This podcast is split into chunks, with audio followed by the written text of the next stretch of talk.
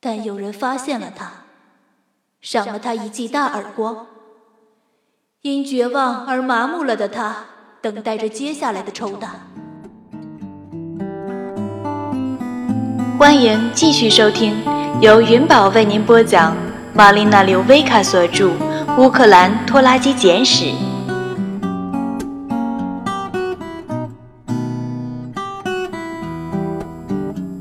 在离婚战线上拉锯的姐妹俩，谁也没有料到，，Valentina 这次放了个大招。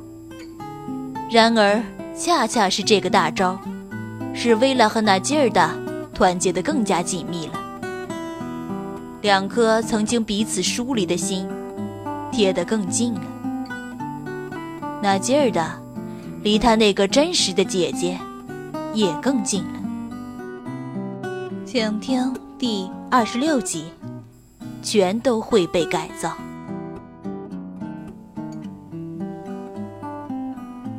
那么，你认为谁会是父亲？艾瑞克·派克还是秃子伊德？我在上铺，薇拉在下铺。这房间以前是斯坦尼斯拉夫的，在以前。是安娜、爱丽丝和亚历山德拉来访时睡的地方。在那一间，是我和薇拉还是小姑娘时共有的房间。一方面，我们俩人都在这里，让我们感到惊奇不已；但另一方面，这又是世上再自然不过的事儿了。只有一点例外。过去通常是维拉睡上铺，我睡下铺。透过单薄的石膏板墙，我们能听到隔壁房间里斯坦尼斯拉夫和杜波夫互述十八个月的离情时所发出的男性的低沉而模糊的声音。那是种轻柔的、和善的咕哝声。夹杂着突然迸发出的大笑。从楼下房间里传来父亲断断续续的鼾声。那声音长而刺耳，令人焦躁。麦克在前屋，很不幸地蜷缩在那张双人沙发上。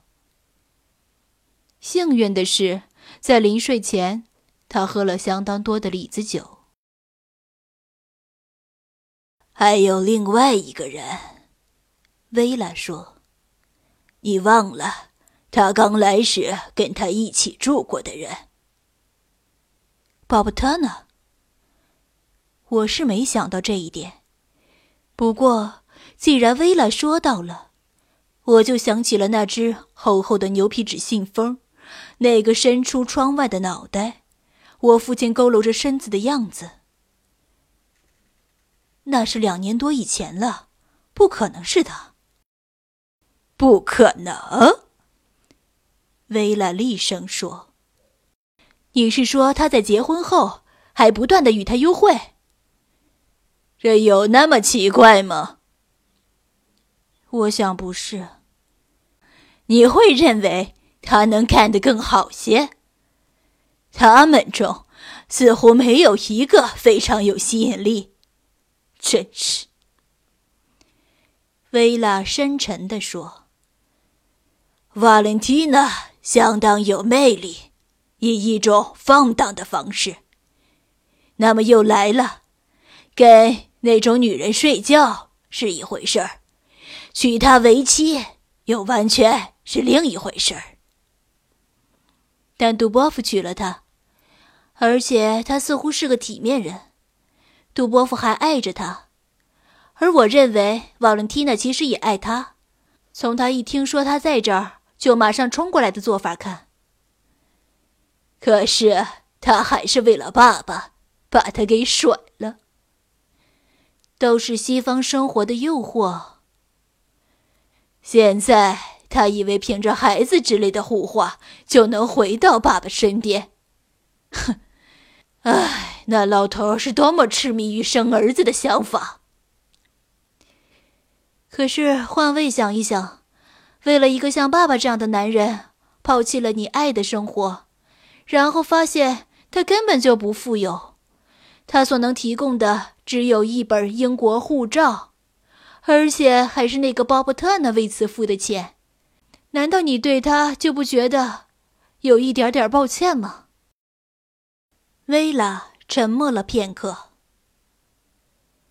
我不能说我有，在录音机事件后就没有了。怎么，你这样觉得吗？有时会。但瓦伦蒂娜也可怜我们那劲儿的，她觉得我们又蠢又丑，还平胸。我不明白的是，杜波夫在他身上究竟看到了什么？他似乎……那么，有洞察力。你不认为他能够一眼看穿他吗？他看到的是他的乳房，男人全都一个样。薇拉叹息道：“你没看见兔子伊德跟在他屁股后头的样子吗？真是可怜。”你看见兔子伊德的车了吗？你看见？爸爸和杜波夫注视他的样子了吗？还有麦克。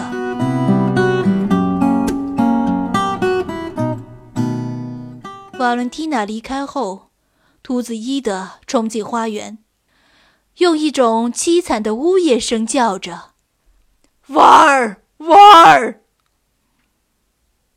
但他头都没回一下，他砰的关上门，开着拉达绝尘而去。只留下一股刺鼻的蓝色尾气在园子里盘旋不去。秃子伊德挥舞着双手，顺着公路追着他跑。随后，他跳进自己停在路上的汽车，那是一辆二十世纪五十年代风格的美式凯迪拉克敞篷汽车，淡绿色，有尾翅，还有多处镀铬。追着他驶过村子。父亲麦克、杜波夫和艾瑞克·派克都站在窗前注视着他的离去，然后他们全都埋头畅饮我买回来的啤酒。大约一个小时后，艾瑞克·派克也走了，然后他们就拿出了李子酒。薇拉，难道你不认为爸爸有可能是孩子的父亲吗？他这年纪的男人是有生过孩子的。他在一开始，的确亲口谈过这事儿。别傻了那劲儿的，光是看看他就知道。此外，正是他提出性交不圆满的问题。我认为兔子伊德是最有可能的候选人。想想，竟和一个叫兔子伊德的人有牵扯。嘘，我觉得他应该还是有一个名字的。哎，不管怎样，如果爸爸与他离婚，我们就没有牵扯了。如果，你的意思是，爸爸可能依然会改变想法。我敢肯定，特别是假如他让自己相信那个孩子是个男孩，因口交受孕，或是通过某种柏拉图式的思想交流，他肯定不可能那么蠢。他当然可能。瞧他至今为止的行为记录，我们自鸣得意的笑起来。我既觉得离他很近，又觉得离他很远。黑暗中，我在他的上方支起身。我们小时候常拿父母开玩笑。时间一定至少是凌晨三点了。隔壁房间的咕哝声已经停止。我几乎快要睡着了。黑暗让人感觉到适意，包裹着一切。我们是如此接近，甚至听得见彼此的呼吸声。不过阴影遮盖着我们的脸，就如在告解室中，所以不会暴露表情、批判或羞耻。我可能也许再也不会有第二次这样的机会了。爸爸说，在德拉钦西集中营，在你身上发生了什么事儿？某件与香烟有关的事儿。你还记得吗？我当然记得。我等他继续说下去。过了一会儿，他说：“有些事儿不知道最好，那劲儿的。”我知道，但是无论如何，告诉我吧。您现在正在收听的是来自玛丽娜·柳贝卡的《乌克兰拖拉机简史》，由云宝为您播讲。喜欢本声音，请订阅并关注云宝，更多精彩内容即将为您呈现。感谢您的支持。德拉钦西集中营是个巨大、丑陋、混乱、冷酷的地方。被征召来为德国战争服务的波兰、乌克兰、白俄罗斯劳工，从低地国家来此接受再教育的共产党人和工团主义者，来此送死的吉普寨人、同性恋者、罪犯、犹太人、疯人院的病人和被捕的反战分子，全都脸挨着脸的住在低矮的、爬满虱子的钢筋水泥造的兵营里。在这样的地方，唯一的秩序就是恐怖。恐怖的规则在每个层面上都得到强化。每个社区和准社区都有自己有关恐怖的等级制度。所以在劳工的孩子中间，居于最高等级的是个叫做赫基什卡的年轻人，他骨瘦如柴。一脸狡诈，他一定有十六七岁了，但他看着比实际年龄要小。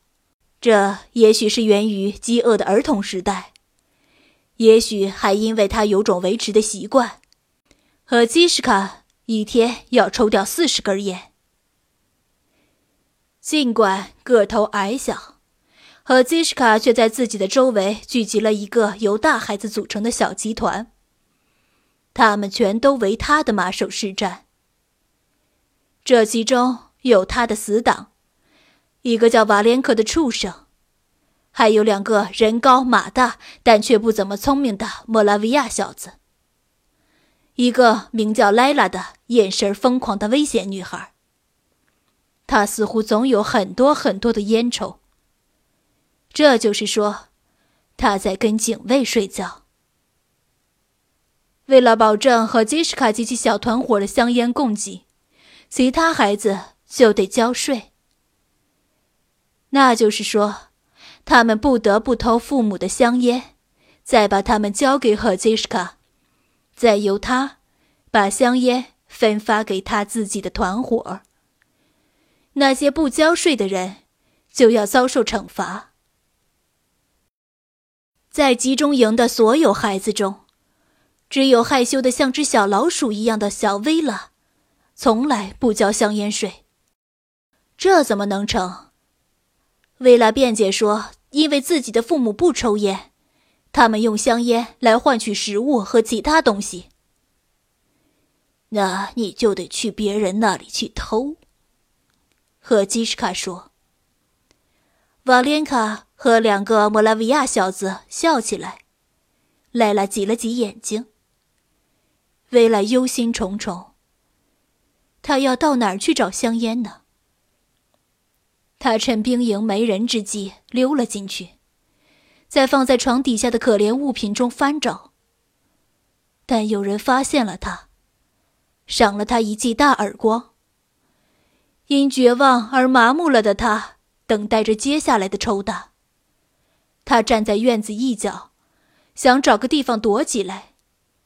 尽管他当然知道，无论他躲在哪里，他们都会再把他找出来。然后他注意到门边钉子上挂着件夹克，那是一名警卫的夹克。警卫本人在那边的院墙边，眼睛望着别处，正在抽烟。薇拉敏捷的像只猫一样，将手伸进夹克的口袋。找到了几乎一整包的香烟，他把它藏在了裙子的袖口里。后来，当赫基什卡来找他时，他交出了香烟。赫基什卡大为高兴，针对香烟里的烟草含量比那些施舍给劳工的垃圾要高多了。如果薇拉只偷了一两根烟，也许整个故事就会截然不同。但那个警卫当然会注意到，整包香烟都不见了。他手拿皮鞭，在院子里大踏步的走来走去，每次挑选一个孩子审问。没有烟抽，让他变得焦躁恼怒。谁看见了那个贼？一定有人知道。假如他们不坦白交代，整个街区都要受罚，父母也不例外，没人能逃得过。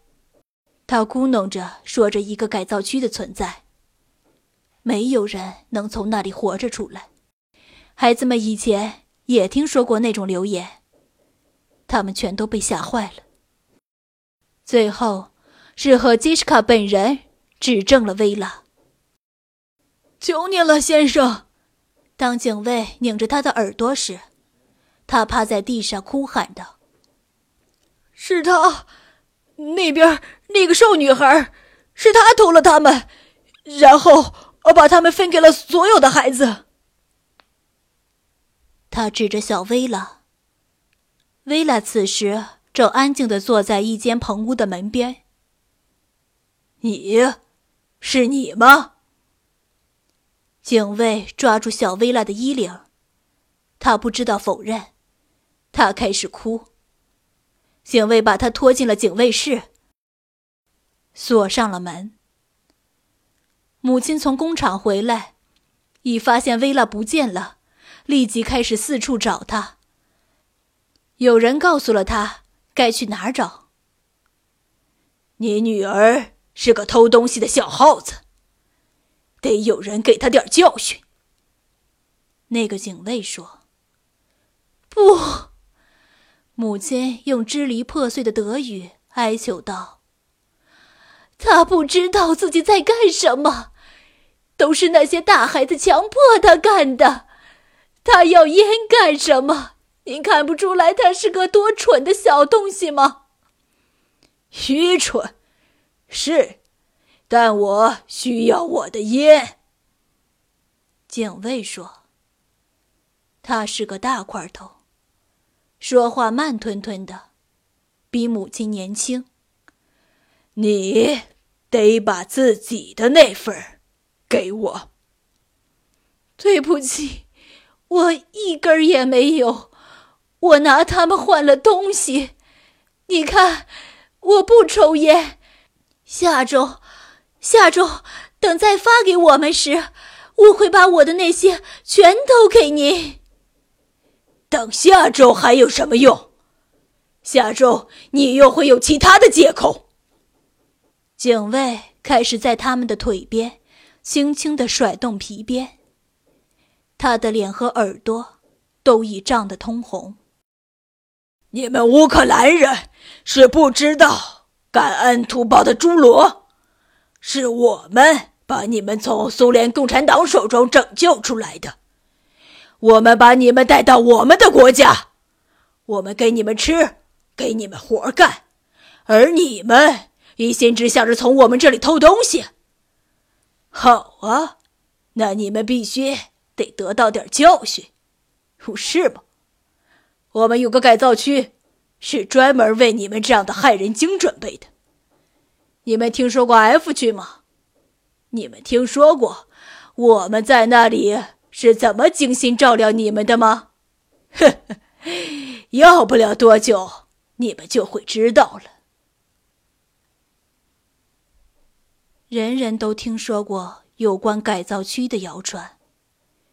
它由一排四十八个狭小的、没有窗户的水泥屋子组成。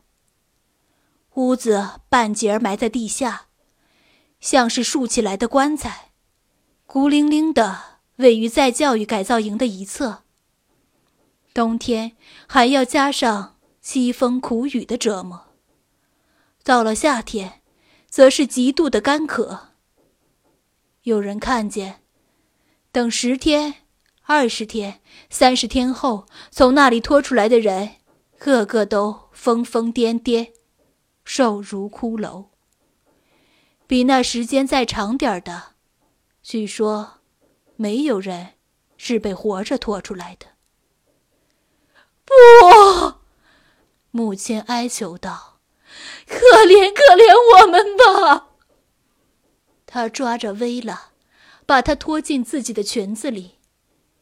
他们萎缩在墙边，警卫步步紧逼，将自己的脸贴近他们。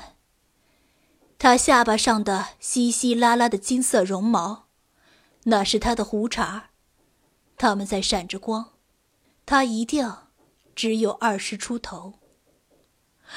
你看着像个好心的年轻人。母亲哀求道：“不熟悉的德语单词让他说话结结巴巴。求您了，可怜可怜我们吧，年轻人。”“是的，我们会可怜你们的，我们不会把你和你的孩子分开。”他们能够感觉到，从那警卫牙齿畸形的嘴巴里飞出来的吐沫星子。他急促不清地说着，因自己手中的权力而激动不已。你会跟他一起进去，害人虫妈妈？你为什么要这么做？难道你就没有姐妹？难道你就没有妈妈？你为什么要提我妈妈？我妈妈是一个好德国女人。他停顿了片刻。眨了眨眼睛，但他的兴奋激动太过于强烈，或者他的想象力把他给忘了。我们会教你怎么教孩子不偷东西，你会接受再教育，还有你的害人虫丈夫，假如你有的话，你们全都会被改造。